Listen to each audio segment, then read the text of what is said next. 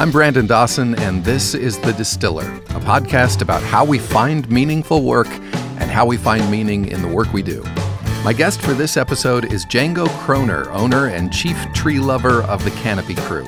Canopy Crew is a group of arborists and custom treehouse builders based out of southern Ohio and northern Kentucky. Even if you don't live in southern Ohio, you may have heard of the Canopy Crew from their Animal Planet television pilot Canopy Kings that first aired in 2017 and is still airing here and there around the world.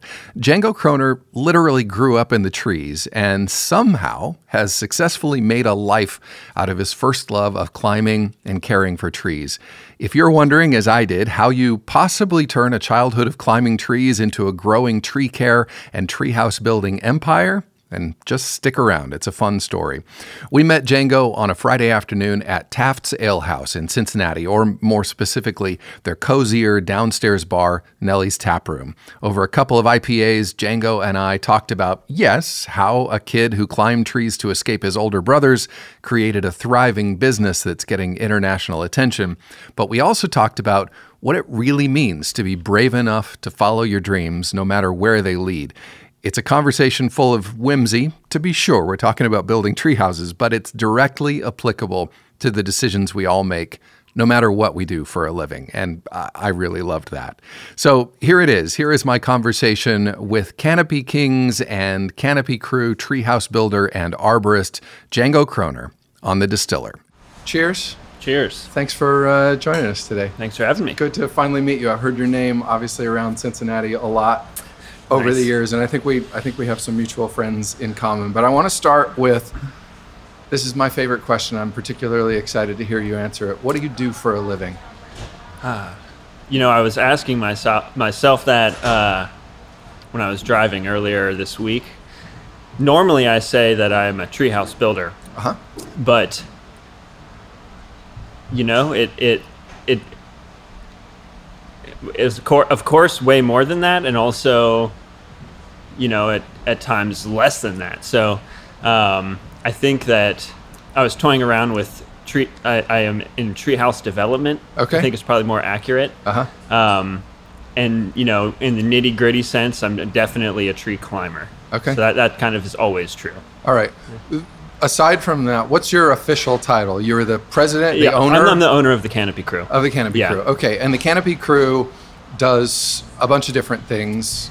Yeah, so um, we have treehouse rentals okay. in the Red River Gorge. Mm-hmm. We build custom tree houses for clients okay. um, around the country or world, and we have an arborist service in Cincinnati. Here. Okay, yeah. fantastic. So basically, everything related to trees. Yes, anything, in, trees, anything in the trees, we, we will probably do it at some time in the year. Fantastic. Yeah. So give us a little bit of the background. Uh, there's a little bit of your story on the website. You moved to the Red River Gorge. People don't don't know uh, the River River Gorge is in Kentucky. Absolutely beautiful place to hike yes. and to climb. Some of the best climbing in this part of the country. Yes, definitely in the world. Yeah, yeah. yeah.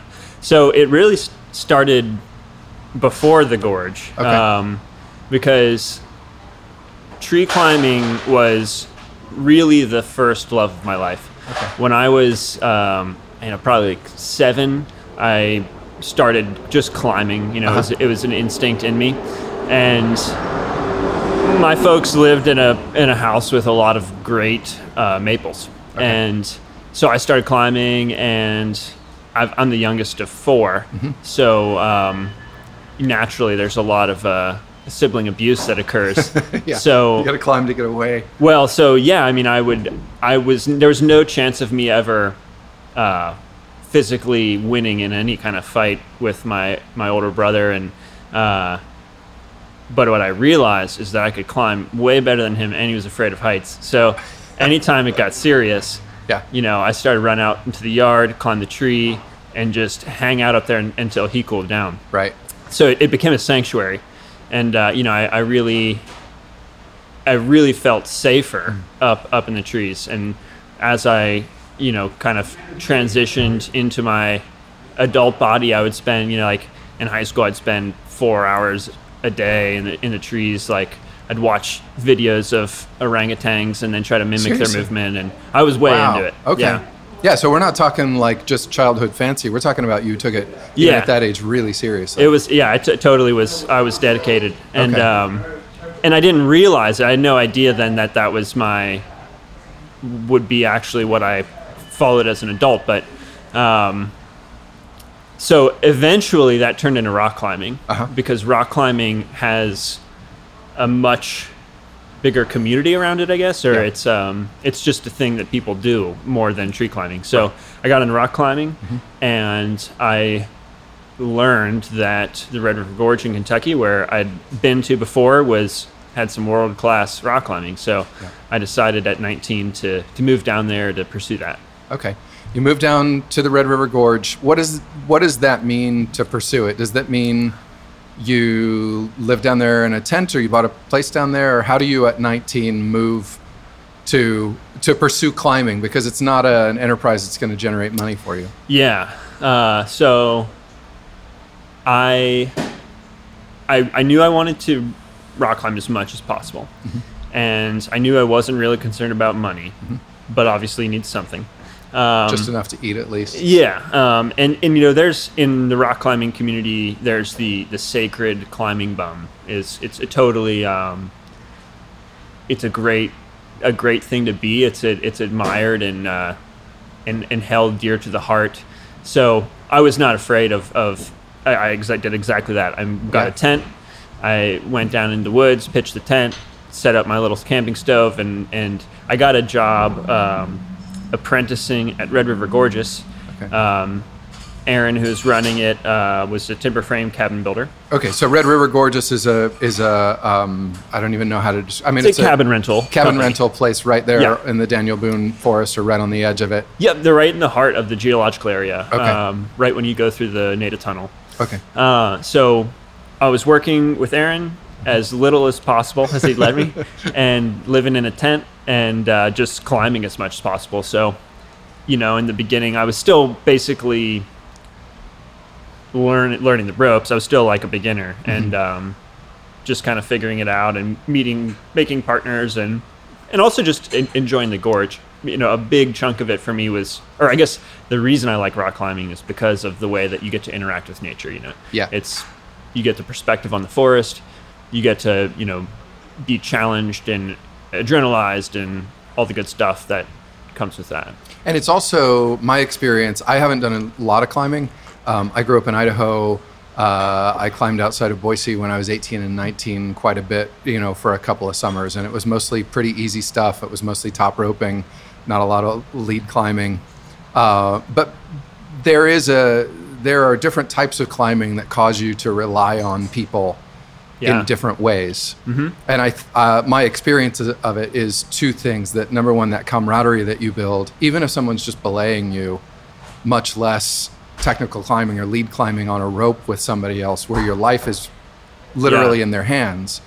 Plus, that kind of zen like. I remember the first experience I ever had of what people now call flow was um, we climbed for a whole day and i remember coming down driving in, in my friend reese's uh, bronco down from table rock in boise and i couldn't move my fingers and i thought at 18 i thought oh my god i haven't thought about a single thing all day Yeah. except the rock which Love was a feeling. wonderful yeah freeing feeling and it, it, unless you've kind of experienced that either in climbing or something else it's difficult to understand how freeing that actually is to have that realization Yeah, in I think in in the age we live in, it's increasingly more difficult Mm-hmm. to be present. yeah And that's the magic of of climbing is that it forces you to be present. yeah Especially you're when you're right here right now yeah. you're falling Yeah, exactly. Yeah. So that's the that's the secret of it, you know, Yeah. the beautiful part.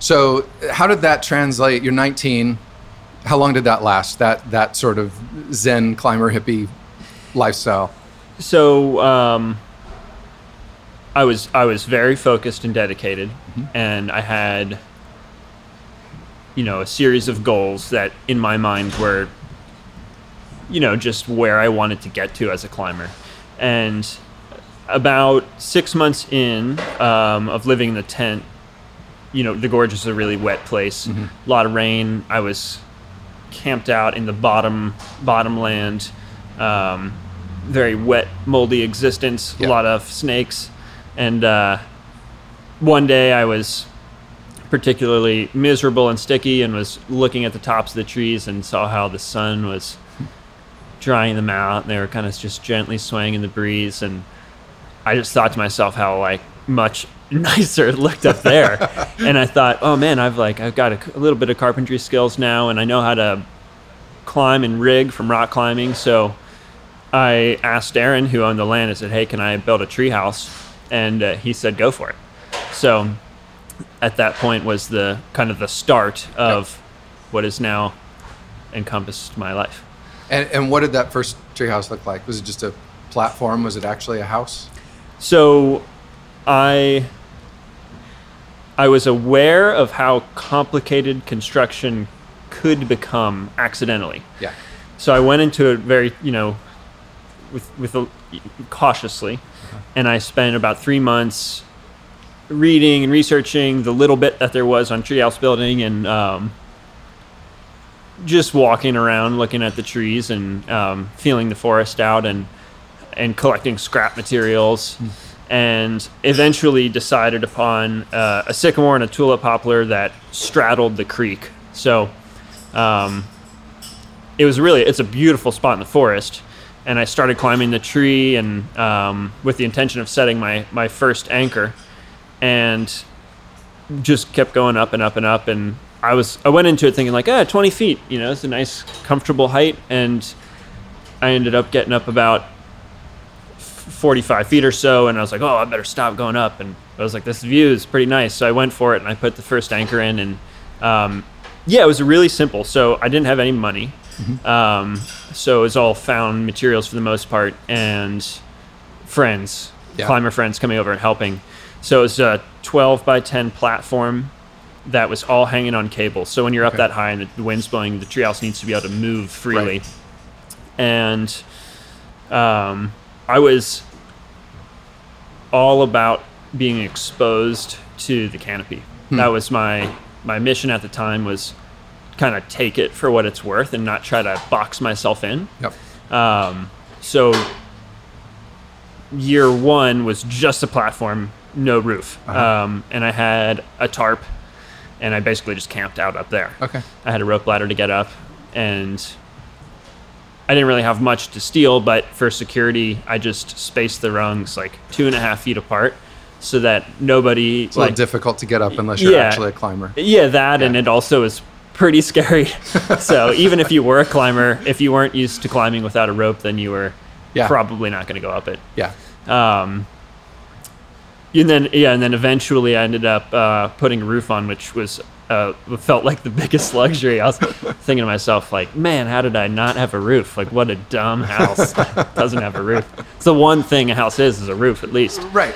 Um, but yeah, I just spent a lot. Of, I mean, it was it was a really profound time for me because I was then at this point 20, and pretty much all my friends went off to college, um, and we're doing the kind of the typical like you're getting your life's worth of partying in and Right. socializing, and I was almost alone every night, and um, I, ha- I was worried about that. You know, I was like afraid that I was missing out, but at the same time, I learned to live with myself, like just alone, Yeah. and really uh, just soak in the forest and and you know, it's like a kind of a slow meditation or something, like a slow um, getting to know yourself kind Yeah. of experience. Yeah. Absolutely.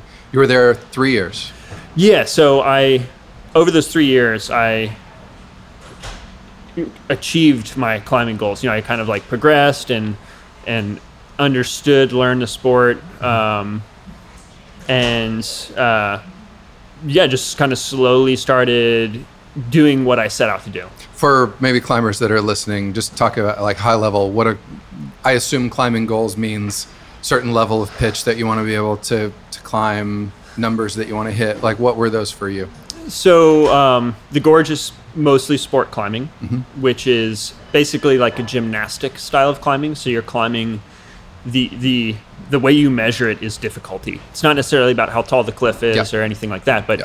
it's difficulty. So in the gorge, I really wanted to just be able to climb 513s. Okay. So it means nothing to non-climber, but that was my goal. Um, and then I had, you know, well, non-climbers may not even know that climbs are actually rated numerically. Yeah, yeah, sure. And so there's a there's a there's a difficulty standard that you wanted to achieve. Yeah, Yeah. totally. Um, and and then I would I would travel out west for the winters and climb out there, and I had, in that sense, more just classic climbs that I wanted to Cool. to do. Yeah.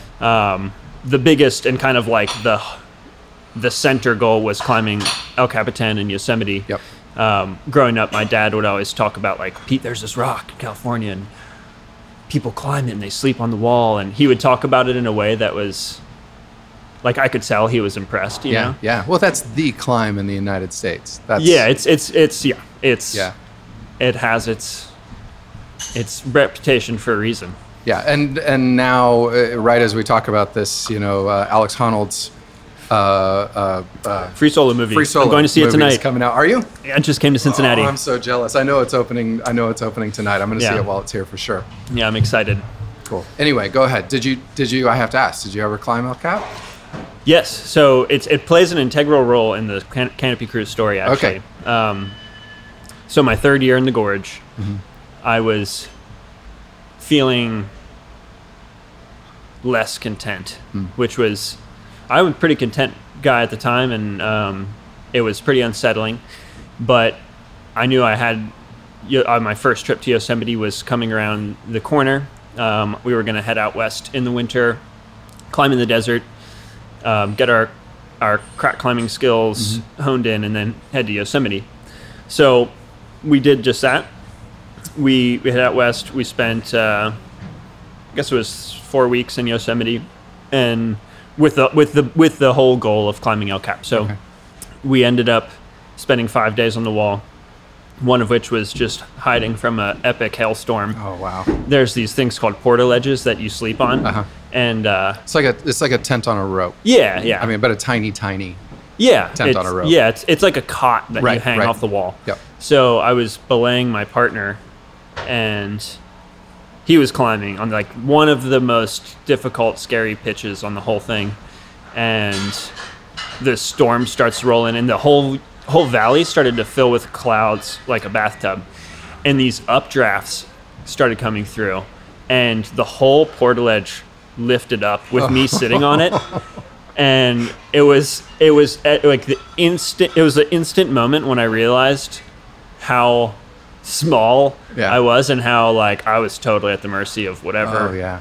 whatever was going to happen was going to happen. Well, how how tall is that wall? so El Cap is three thousand feet, Yeah. although it it is not three thousand feet all the way across. Right, right. Um, and there's routes of all different Shorter- heights and, shorter routes to in- shorter yeah, and in difficulty, Yep. and um, Yep. there's a lot of things to do on it. yeah. Um, but uh, yeah, that was it was a a super humbling slash exciting experience to to be up there for the storm and and yeah, the whole thing was just it was a lot like hard labor climbing El Cap. It's not necessarily um, the movement aspect of it is not the same as other locations such as the gorge. Yeah. Um, it's a lot more about just put your head down and just keep It's going a up. it's a marathon. It's not a sprint. Exactly. Yeah. Yeah. Yeah. So yeah, it's a lot of pain and a lot of like, oh, just suffering. Well, But, when uh, you say you spent, I mean, for people that don't know, when you say you spent five days on the wall, yeah, that's five days on the wall. Yeah, not, not like you go up a little ways and you come down, and you go up a little Yeah. ways and you come down. It's from the time that you start Yeah. at the bottom until you get to the top was five days, and you slept there on the portaledge, and during the days you're climbing Yes. all day, slowly making progress. yeah, and the the best part of it all, or at least the story wise, is uh, Yosemite is now a very popular place. Yeah.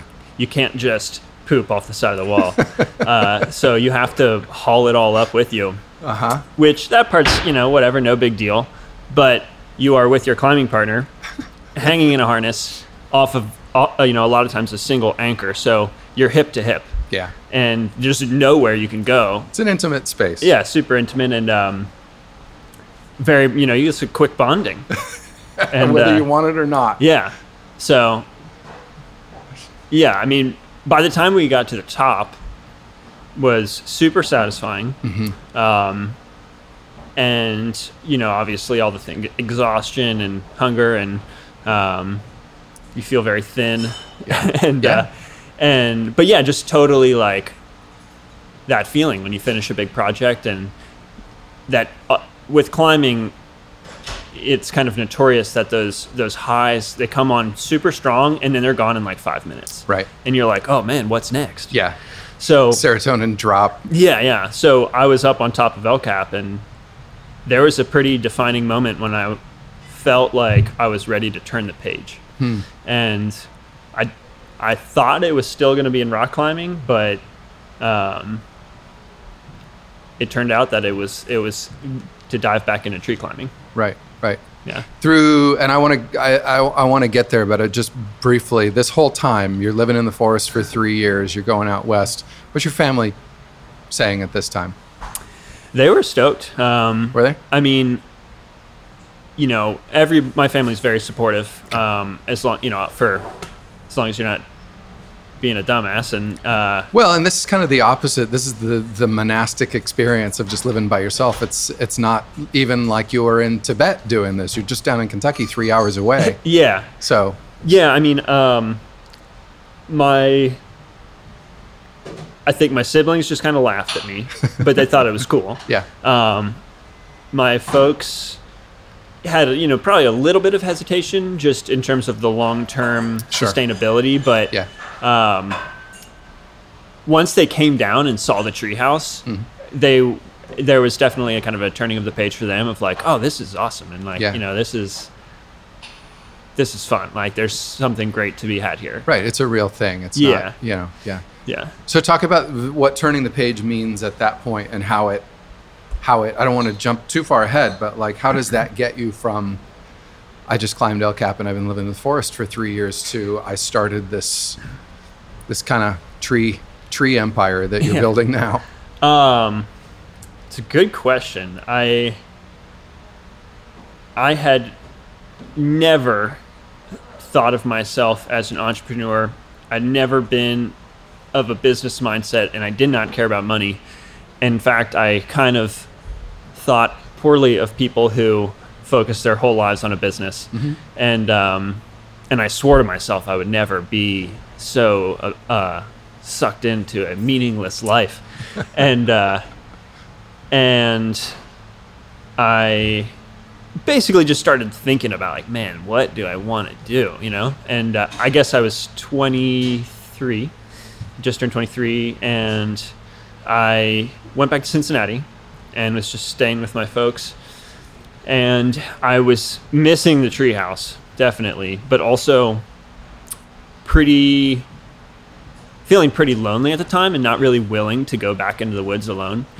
And um, it was, I guess, just through a lot of idea tumbling around in my head and, and kind of soul searching and thinking about, you know, I, I, I want to build tree houses. The thing is, when you spend time in a tree house, all you can think about is additions. Like, oh, look at that tree over there. Like, I could do a little bridge up that, put a, put like an office over there, and then, oh, look at that one. I could connect and do an observatory, and it just is. It's impossible not to think of all the add-ons. Yeah. So, I had a million ideas, and of course, I wanted to do them, but I didn't know how, and I didn't really have any resources resources to do it. So I started to think about money, like, oh, how could I pull this off?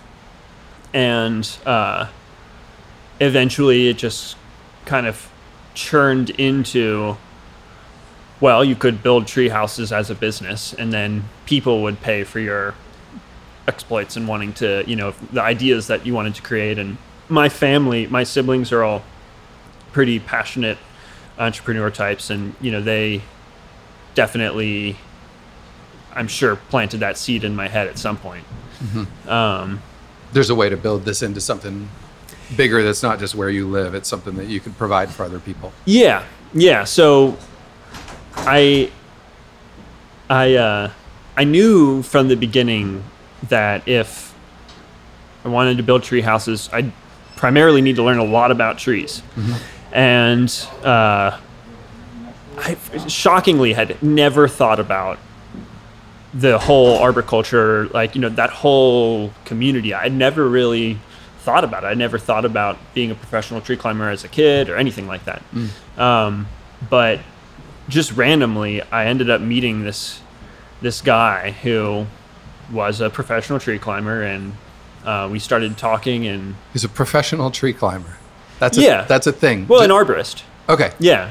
So that's what an arborist. Uh, is, Not necessarily, but he cares for the trees. He's not just climbing the trees Yes, themselves. it's He's not a sport climber. Yeah. Yeah, right. Okay. Yeah. Um, so yes, he uh, is taking care of trees, pruning trees, taking down dead trees, right, that right. kind of okay.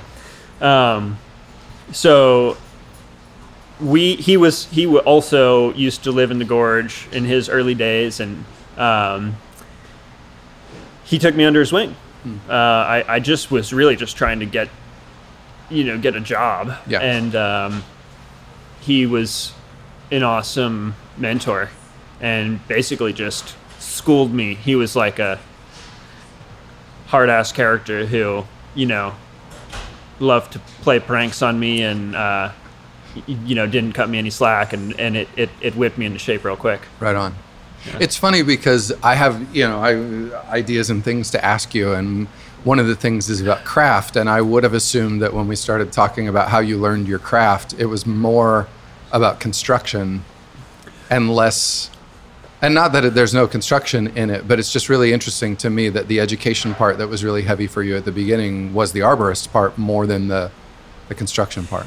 yeah so two two comments on that one is straight out of high school i did americorps in milwaukee Okay. and i worked at habitat for humanity framing houses Okay. so i did have that You had the basic I, skills. I mean, if you can call it that, I had I had seen the world uh, and uh, the construction world, um, and I yeah I'd been around it. Right. I, it it's it certainly wasn't um, something I was good at. You know. yeah, you weren't a journeyman, but you had, you Yeah. know, you, you'd seen it done. You Yeah. knew what it looks like when it's done right.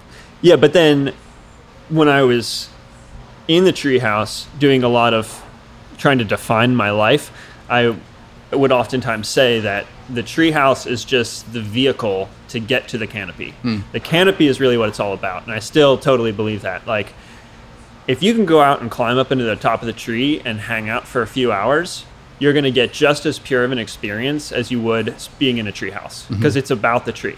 Right. Um, Not about the house. yeah, and I mean, people, your your everyday person has no idea that is the is like, you know, my mission or Yeah. the case. To them, the house is kind of the bait. You know, it, Right. it, it the house is like people live in a house. They know what a house is. They see it, and it's like, wow, that's funky. Like, I want to go up there and spend time.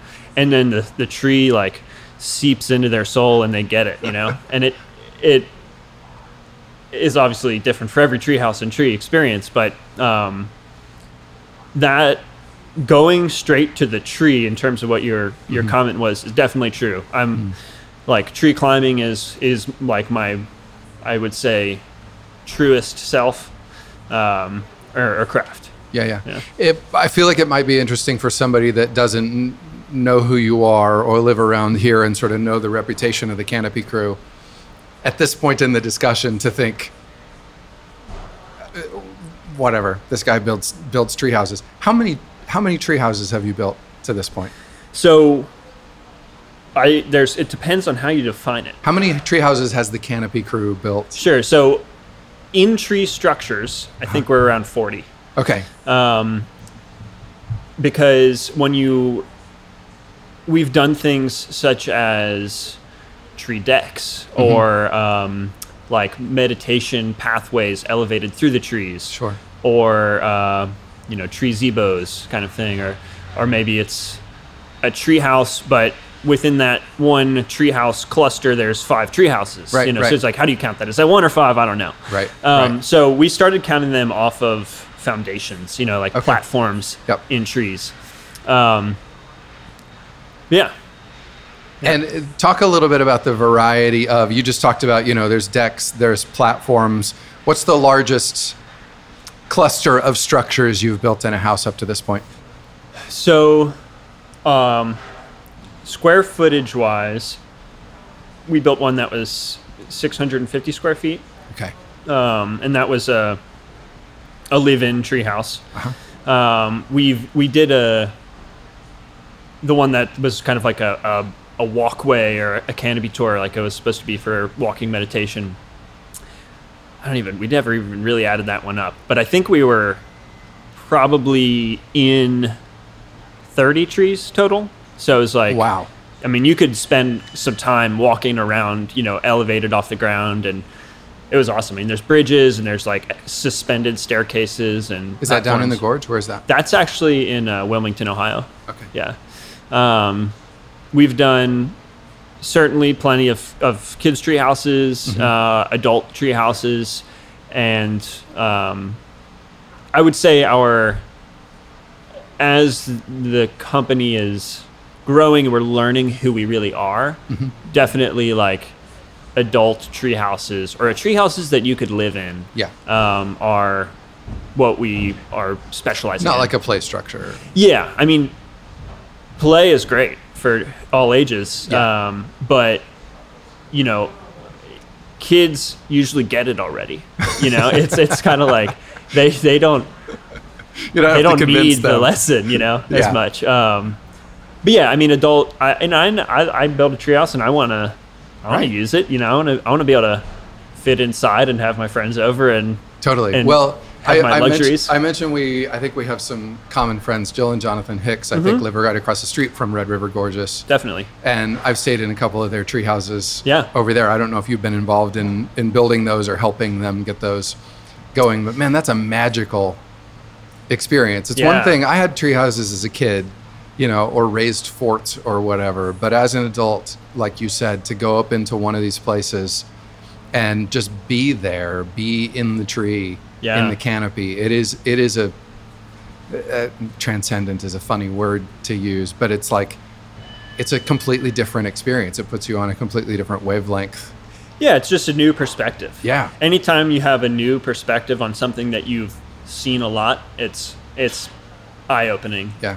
And I really admire Jonathan and Jill, their their lifestyle and the way they've raised their family. And I helped them do the uh, platform for the Flying Squirrel Treehouse, and Yep. then they designed it and, and built it from there. Yep. I think that was the one that I stood. That was their first yeah, one. yeah, that's the one they've got. Yeah, Yeah. It's gorgeous. Yeah, totally. It's Down such there. and the whole fer- the fern gully underneath it. It's It's so beautiful. it's kind of prehistoric feeling up there. Yeah, and for let me tell you, if you're listening to this and you're somewhere else in the country and you've never been to the Daniel Boone National Forest or to the River, Red River Gorge, man, go down there, camp, hike. It is really, really gorgeous. Definitely, I should get some sponsorship money from from somebody for that. How the land before time. exactly yeah how has how has the approach it was interesting i read on your website that um, you talked about uh, your mission is sort of doing this with the least possible impact to the tree itself i think a lot of people would assume and you've already you've already corrected this assumption but that it means like drilling into the tree and affixing it to the to the tree but you are as an arborist trying to protect the tree and give people an experience of being in the canopy that doesn't damage the canopy. How has that changed over time in terms of your knowledge and how you approach everything? So trees are are you know giant plants, but they're these giant organisms that we exist around all the time, and most people really don't pay them any attention. A lot of new homeowners are shocked at once they you know they'll buy a house that's got like a bunch of trees and then they were like oh i have to i have to interact with these and take care of them and they're like this is a lot of there's a lot of living thing going on here Yeah. um, each tree species is different and each individual tree is different and um, they're not humans and i say that because a lot of um, people in, in the tree world or, or people subconsciously associate like oh my body works like this so a tree's body works like this but they're different um, you know every there are there, there's been about 30 years of treehouse research been going on. Um, kind of the, the grandfathers of tree housing have been developing and inventing attachment methods, studying them, improving upon them, and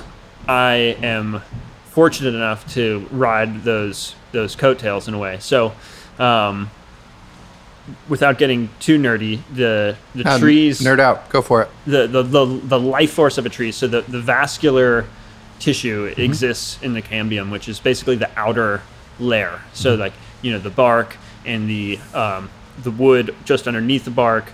There's that's where the nutrient flow is happening. Yep. That's where most of the sap is flowing. That's Exactly. Where, yeah. So the inside of a tree is dead heartwood. Yep. Um, and for construction purposes, you want to utilize and, and maximize the use of that heartwood and minimize impact on the vascular tissue. Okay. So the way that we do that is by using as few as possible really beefy bolts. So the bolt goes into the tree. It has a lot of surface area in the structural heartwood, and you're then only putting one hole. So an alternative would be to do several small holes, but we have found that that actually is is more difficult for the tree tree to handle. Mm-hmm. Another important thing to know is trees don't heal; they seal. So, um, you know, you get a cut on your arm and you generate new tissue. If if a tree has a wound, it closes it off. So it new tissue will close the decay off from the living tissue. So when you put a, one of those bolts in, the tree has reactionary growth. And what's super cool is right around the bolt grows extra fast, and the tree actually further and further strengthens that attachment each year, each, each growth cycle. Okay. Um, and if you were to wrap the tree with, with say a chain or a rope and hang your treehouse, you would actually completely cut off circulation and kill the tree. So people see the bolt and they're like, "Oh God, like what? what have you done to yeah, what have you done? Why don't you just tie a rope to it? Come on!" Right. But in reality, that's the same thing as like you you could put a, a needle in your arm and, and go on for the rest of your life, but if you tied a rope around it, you'd lose it in two days, you know, however long that takes. So Right, right. it's kind of in, in that way to use a human body as an example. So are you are you continuing to get smarter about this? Are you guys continuing to improve your methods, or is it the kind of thing where you sort of have a a, a set approach that you use and it's not changing year over year? Definitely always improving. Um, you know, sometimes in very small ways and sometimes in bigger ways, but really what it is is we're trying to push the envelope with our construction. So, you know, we are you know, we maybe do a couple builds that are like totally in the bag, you know, kind of feel like um old done it before, you know exactly what you're doing. Yeah, we know what's going to happen and Yep. then maybe we'll do one that's like, all right, let's let's push it Okay. and there's a lot of physics going on. Mm-hmm. Um, you know, essentially, you're building a dynamic bridge up in a living organism, and then putting a house on it, and the house. So you've got, of course, gravity, uh, and then the wind comes through, and the trees sway, Yep. and that you know swings your house All of your around. anchor points are moving. Yeah. Yeah. So so that we use different attachments depending on how high up we are in the tree and how thick the tree is in diameter. Um, but then you know you add all of a sudden you've got this like ten by fifteen wall that is basically a sail. So Yeah. now you've got like a sail up in the tree, and it's it, there's a lot of things that come into play.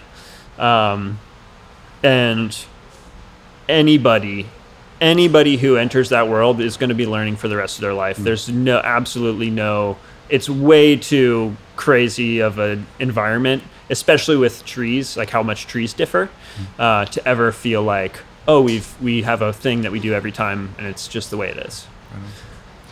Uh, I want to transition a little bit because yes, this is what you do. You build tree houses, but you also own and run a business Yeah. uh, where you have to make that business profitable and you have to manage people. How many people does Canopy Crew employ these days? so 12. Okay. Yeah. 12 Full, folks. 12 full-time people, people come and go. You have contractors. Yeah, so um, I would say it's you know, eight full time, Mm-hmm. um, couple of part time guys, handful of contractors. Okay. Um, Are all of those people builders or is there managerial staff or do you guys sort of handle all of the admin stuff among the team? so there's, I guess, a quick rough and dirty breakdown would be um, probably two to three office staff, um, four tree climbers slash tree technicians, um, and maybe five carpenters slash production manager type people who make the make the tree house construction happen. When did you building tree houses turn into a business, and how did you how did you navigate that learning process? Um, November 9th, 2013. So when the paperwork was filed. Yeah. Um, I so it I, I do a, I do a lot of uh, be, being an entrepreneur is way way different than I ever thought. It's so much more than I ever thought it could possibly be. Um, and I think I do a lot of well basically it, it's challenging. It's you get it's eh, you know obviously you kind of gravitate towards things that you're good at and then you specialize and then you get used to being good at everything that you do because people don't challenge themselves that often. Um, with the canopy crew i found myself repeatedly smacked down and you know kind of put in my place. Um, and that process is it, it's endless you know no no matter how because businesses by nature grow. And when growth happens growing pains occur and then it's my duty to respond to those growing pains. So um, i had no idea what i was doing. I still don't but you know uh, in the beginning certainly none no zero idea at all. And i just approached it like i approached rock climbing. Um, i when I was rock climbing a lot, I was project climbing. So I would pick a really difficult route, just one path up one cliff, mm-hmm. and I'd spend a month working on it. So it would take, you know, 300 tries over a month of repeatedly going up and falling, going up and falling, and, and like like a dance, you learn the exact precision moves until Right. you get it, until you can get to the top without falling. So I understood the process of being really stubborn and like just not stopping and not giving up. And um, I understood the process of things happen once you stop trying to force them. Um, so whether or not you're supposed to apply those to business, I don't know, but I did, and uh, and I just kind of went for it. I've I've I mean, cl- as a climber, I was always okay to be bold and take risks, and I loved uh, being the person who would just go for it, and that's exactly what I've done here, and it's totally backfired a number of times, but it's also my one and only secret ingredient that has got me here. So, plenty of people have like criticized that mentality or questioned it certainly i mean even in my own crew but the bottom of i mean at the end of the day that's like all i that's just who i am you know? Give give some examples of things that you have done, successful or not, that you would not have done if you'd not taken that approach. Well, um, so at this point, for example, like maybe we've got a job, maybe maybe there's a giant dead tree that we need to take down that's hanging over somebody's house. Um, at this point, knowing everything I know now, I require a whole list of tools and equipment and people and weather conditions and budget and all these things to make that happen. But in the beginning, I would just go figure it out with no, you know, with 10% tools, no equipment, one person, and 25% budget, you know? Yeah. So um, that that's really just, I mean, that's kind of probably the most straightforward example of just like, Just being willing to take it on, even if you weren't exactly sure how you were going to do it. yeah, because I mean, maybe you fail this time, and maybe you don't make any money, but it's still a step forward. Right. And you know, out of a thousand times, maybe that happens a hundred, but you then have made 900 steps forward. Right. So, um, yeah, I think I'm willing and ready to try something. You know, so like for me, it's treehouse building. Um, there are plenty of reasons to be afraid of treehouse building, and I never thought any of them were like big enough to not do it. Uh, and it, it's kind of one of those things where if I knew then what I know now, I would have never done it. There's no way I would have ever started this if I knew all of the challenges that were going to come my way. It would have scared me away, and yeah, it was no way. It's too much work. Yeah, yeah. But now I'm now I'm it's now I can't. Now know, here it's- you are. I'm in it. And, and it seems like um, there have been other things that you've done. I don't know where this fits into your personality and that part of it, but I mean, you you wrote a book, you had a TV pilot, um, like Yeah. there you you, and I don't know where that stands. Maybe Yeah, yeah. you can talk about that a little bit, but um, you've also gotten your hands into a bunch of other things that aren't just the craft of either you know uh, taking care of trees in Cincinnati or building tree houses in northern Kentucky. Yeah. So um, the what was your question? Uh, it's it just in terms of your willingness to take stuff on. It doesn't seem like it stops at taking a tree down. Yeah, Um, it seems like you're sort of like, and I don't know what part of um, because it, just talking to you, I'd never met you before you walked in today, but just talking to you, you don't seem like a person who's necessarily clamoring for attention. But man, it, it- like when you mention the Canopy Crew, uh, and I don't know if you're aware of, of aware of this, but around Cincinnati, people know your name, people know what you're doing, people are excited about what's going on. People are saying, "Yeah, they had a TV show. I don't know what happened to that thing." It's like there are different things happening. Part of that's because Cincinnati's a small town and stuff gets around, Yeah. but part of it is because the way that your business has grown has been visible in a way that that I don't know if you were intentional about or not.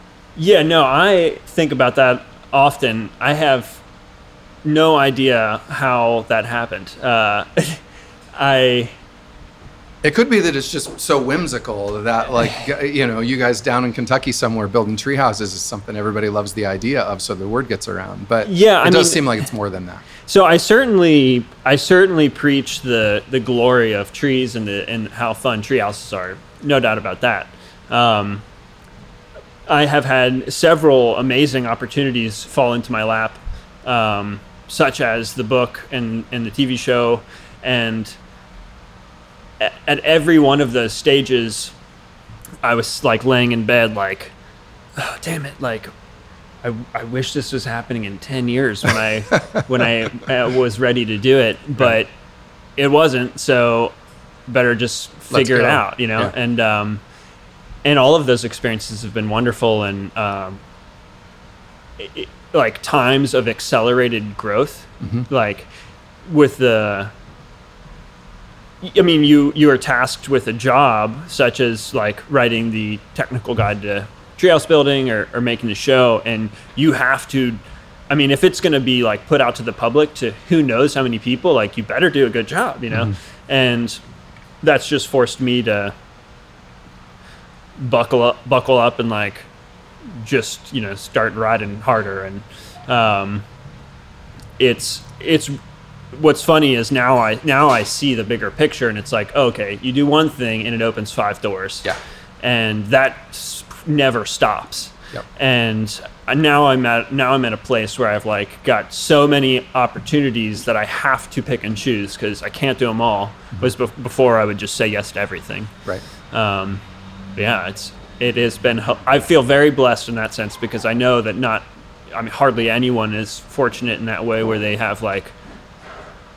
It's just very lucky to have those those bigger corporations come down and say like, "Hey, we think what you're doing is cool." Yeah.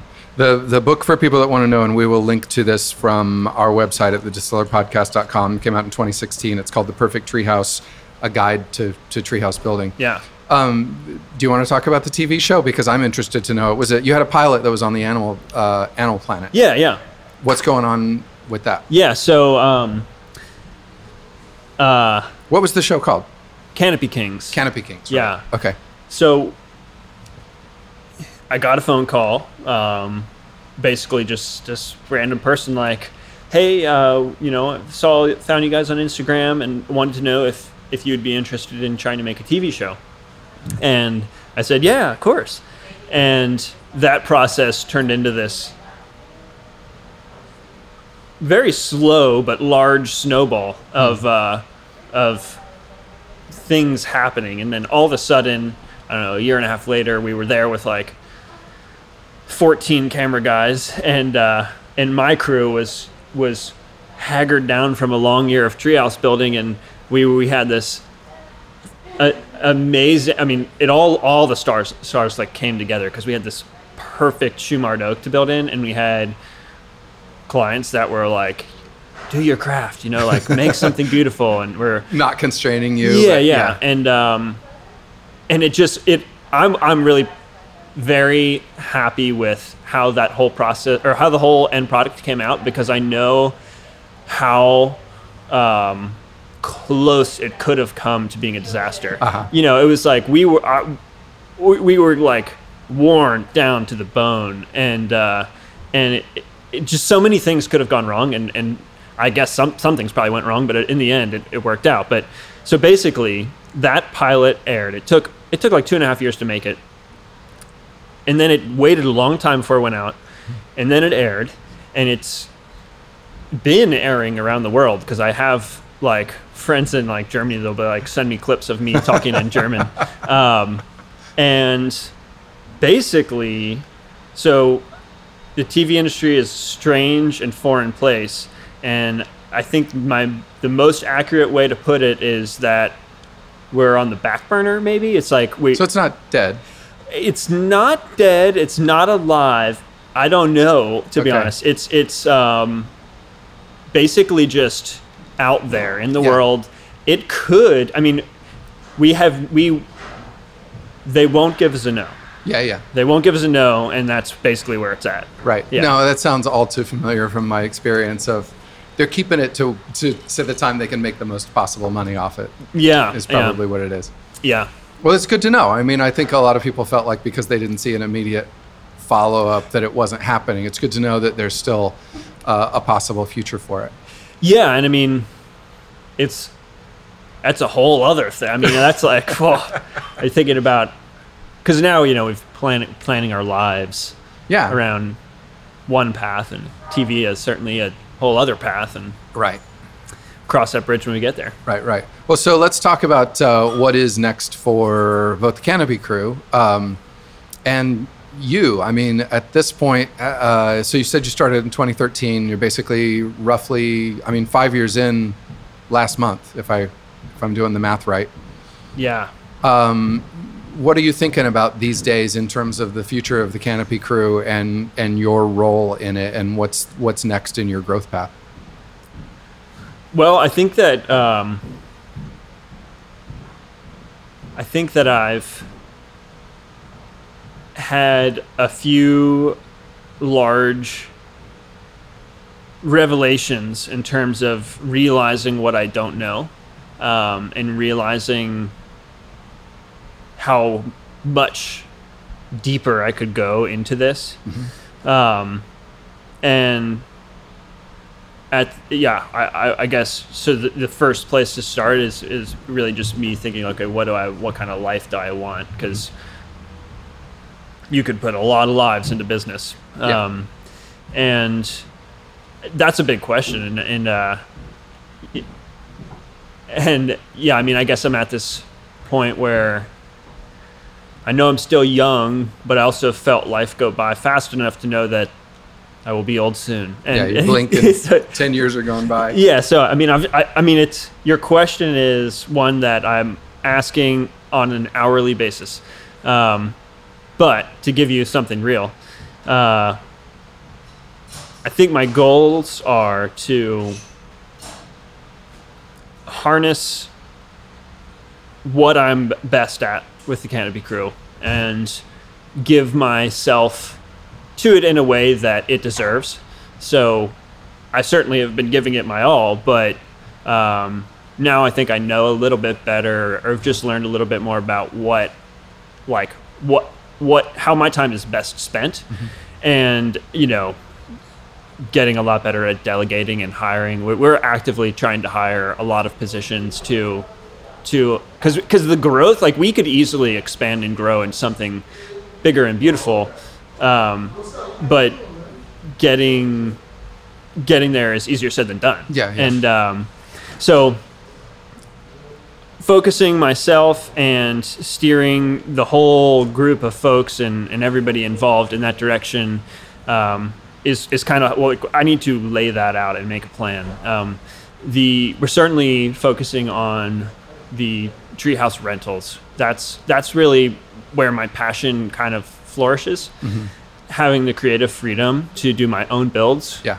um, in a place that I love, and uh, and also like just building for myself. You know, there's there's something there that I'm gonna hold on to, and it turns into a passive income, and um, that's that's where my pulse is the strongest. Yeah. Um, building for customers is much more challenging, and it's a a lot harder to turn it into any kind of money. Yeah. So uh, we're we're adjusting and, and learning how to make that realistic.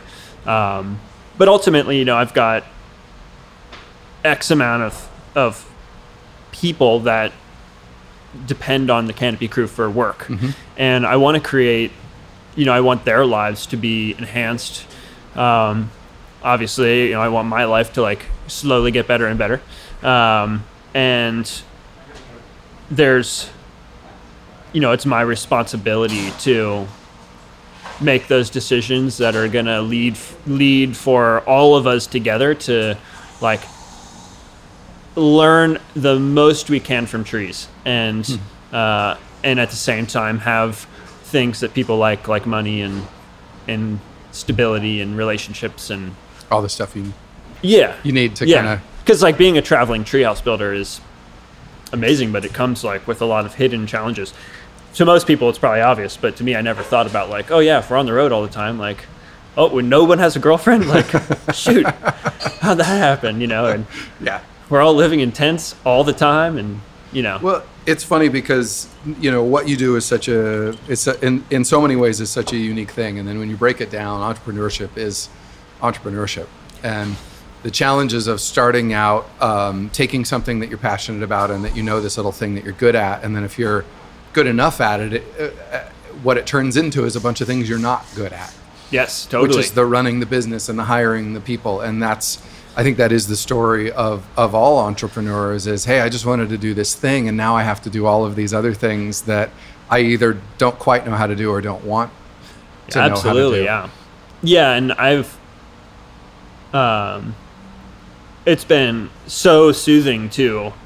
I, I kind of got to a point where i was drowning like every now i know every entrepreneur does that Yeah. and now and then i at that point i was like i got to talk to some other people who have done this and started to talk to other people and you know read books and all that and and then i realized that i'm right on time right on course yep with all the other you're people exactly where you should be Yeah, and it's like, oh, okay, this is a problem that's happened to Yeah. everyone who started a small business, and and all the stuff that you're saying now about what the future looks like and how to how to uh, I the the things you just said about what the next phase of the canopy crew is are the things that signal in my estimation maturity in the life of a of a business owner or of an entrepreneur which is how do I do what I can do best for the business and give away and hire somebody better than me at the things that I'm not best serving the business in? Yeah, and I think every, every entrepreneur, it's like, you know, the, the the timeline of every, every entrepreneur is what I just described. Like, I want to do this beautiful thing. Then it blossoms into, I wanted to do this beautiful thing, but I don't want to do these other things, but now I have to. Then the next phase is, but I'm going to do it because it's the way I get to do my beautiful thing, and I'm going to push through that first phase of growing the business where I have to do everything. yeah, And then the next phase is where you are right now is how do I step back and let other people take it and make it what it can be? And that's great. I, th- I I'm going through this because as people are listening to this, I think it's it's really interesting to say, okay, I'm going to listen to this guy who builds tree houses and it's going to be completely divorced from my life and whatever I do, but it's not. oh yeah, no, this totally. is this is what we all go through if you're starting or if you're running your own thing. Yeah, and it's uh, I think there's an element of hitting rock bottom and then like being the phoenix in there, like at that point when you're like, oh, I'm, I'm doing all these things that I don't want to be doing, and um, and then you've got you know like the employee drama and the customer drama, and you're like, wait a second, I'm just a therapist. Like that's all I'm doing is it's like all I want to do is climb trees. yeah, yeah, yeah. And um, you know, you get stressed out, and then I, for me, if I, like I my my personal standard is like, man, if I'm stressed, like I'm not supposed to be stressed out. Like I'm the guy who's not stressed out, and Right. and of course you get stressed out, and then you're like, shoot, what did I, where did I go wrong? And uh, but out of all of that struggle comes uh, that turning point of like, aha, I see the path, and I'm gonna execute it, and it's gonna be like there's gonna be grace and like persistence, and it's just gonna blossom, and and, and everything's gonna be perfect. And yeah, I mean, Canopy Crew's started as one company and now it's like five companies because that's just the way things go and it just grows and you can't Yeah. stop the growth like Yeah. it comes at you Well, and that's the that's the best thing that could possibly happen is that the is that you can't stop the growth. I mean, it's it's a bigger problem when when there is no growth. So that's where an entrepreneur wants to be.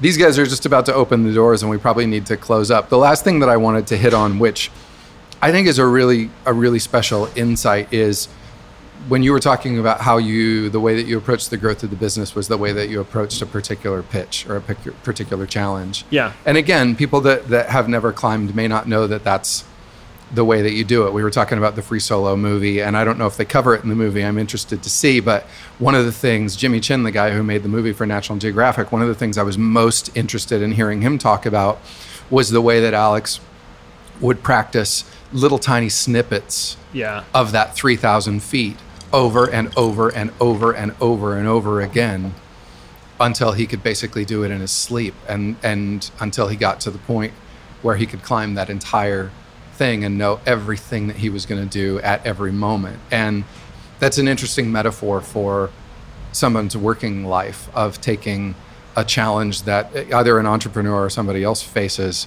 and saying, no, I'm going to I'm going to keep at this. I'm going to break this code and I'm not going to move on to another pitch yeah until I figure out this problem. And that's climbers call them problems. yeah totally yeah yeah It's like I'm going to work out this problem. A pitch is a problem. yeah yeah it's um i think one of my favorite things to share with people who are thinking about starting a business or, or really doing anything is you can find a lot of solace in kn- knowing that no one knows what they're doing.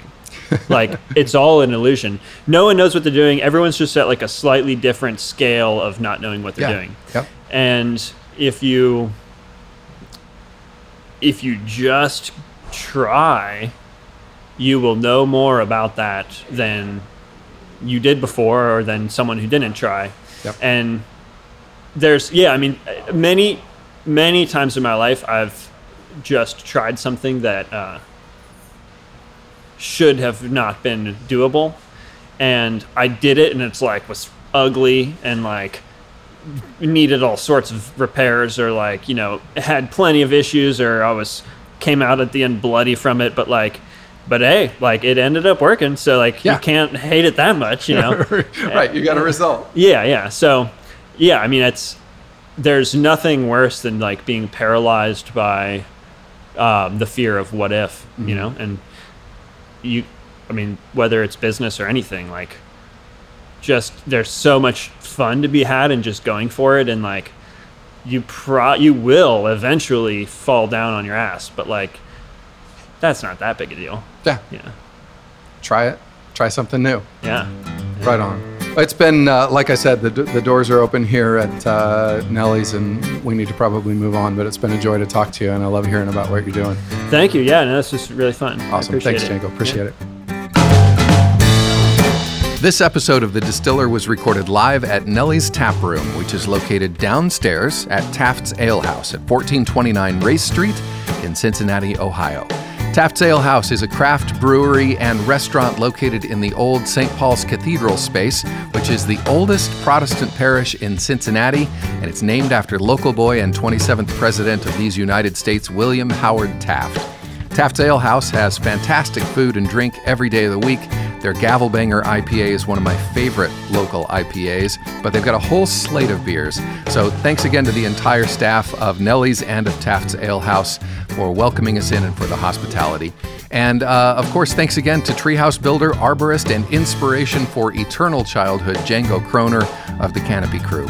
You can learn more about the Canopy Crew and you can contact them about tree care and maintenance or about having them build your own custom treehouse all through their website at thecanopycrew.com where you can see everything they do and of course, you can see some photos of some of the amazing tree houses they've built. We've got links to their website and social media pages, plus a preview of their reality TV show Canopy Kings on this episode's page at thedistillerpodcast.com. So please do check it out. They're great people.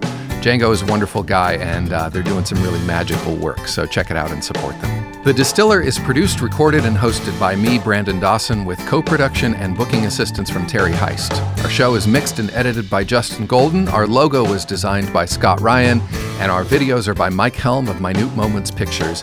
You can find The Distiller wherever you listen to podcasts iTunes, Google Play, Stitcher, Spotify. Wherever you listen, please click that subscribe button to be notified when new episodes are released. And if you like what we're doing, spread the word by following and sharing our posts on Facebook and Instagram. And the very best way you can help us is by rating and reviewing The Distiller. No matter what platform you listen on, those mean a lot to us and help us show up in search results. So thanks for that. Remember, you can listen and download every episode of The Distiller, where you'll find links, photos of the guests, and a map of all show locations on our website at thedistillerpodcast.com. You can also get in touch with us through the contact page there, or you can email us at mail at thedistillerpodcast.com. You can tell us who you think should be on The Distiller, who you want to hear talk about their search for meaningful work, or where you think we should record the show, including if you have a restaurant or a bar where you would like to host an episode of The Distiller. Just drop us a line, whether that's by email, on the website, or on Facebook, Twitter, or Instagram. We always love to hear from you. So until next time, I'm Brandon Dawson. Thanks for listening to The Distiller. Bye bye.